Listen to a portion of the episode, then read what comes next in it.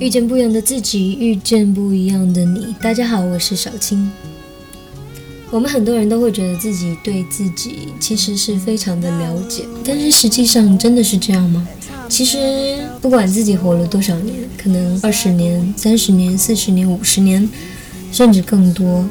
到了某一个阶段，你都一定会重新去思考自己的人生，自己到底真的那么了解自己吗？很多人的答案其实会是不确定的，因为在平时生活当中，很多经历会告诉我们，其实我们并没有那么了解自己。可能你在做不一样的事情的时候，会发现一个自己从来都没有发现过的自己。可能会觉得有时候有点失望，但有时候又会觉得，嗯，非常的惊喜，而且非常享受那个不一样的自己，非常享受那个意外当中发现的自己。今天看了《花少三》的最后一集，发现很多人都是不一样的个体，而如果很多不一样的个体聚集在一起，经历一段时间，就成为了一个很特别的群体。在这个特别的群体当中，有各种各样不一样的个性的人在做同样的事情，而对于同样的事情，我们每个人都可能有不一样的感受。可能那个感受是一种成长，可能那种感受是一种挣扎。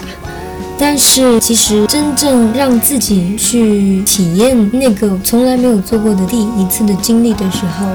我相信更多的会是一种收获和成长。我们都希望自己可以不断的成长，希望自己可以在生活当中按照自己的经历去更加认识自己。但是很多人不知道到底应该怎么样才能引导自己走上正确的方向，所以很多人会选择去用旅行的方式。去让自己进入一个陌生的环境，或者去体验很多从来没有做过的事情，然后从那些事情当中去发现一个不一样的自己。但是旅行一个很重要的方面是要认识自己，但是还有另一个非常重要的方面就是让别人发现自己。如果不是一个人的旅行的话，很多人一起旅行会有非常非常多的事情需要去处理，会有非常非常多的问题需要去解决。然而一个人好的表现、负责任的样子，就算他不说，其实很多人都会看在眼里，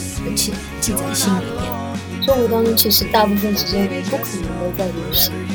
而是会在家庭、生活、工作当中不断切换。其实从生活当中，我们也可以学到很多对于这个世界不同的理解。你的世界有多广阔呢？希望大家能有一个非常广阔的世界。我是小青，联系我可以通过微信订阅号“小青正能量”。我们每周五、周六再见，拜拜。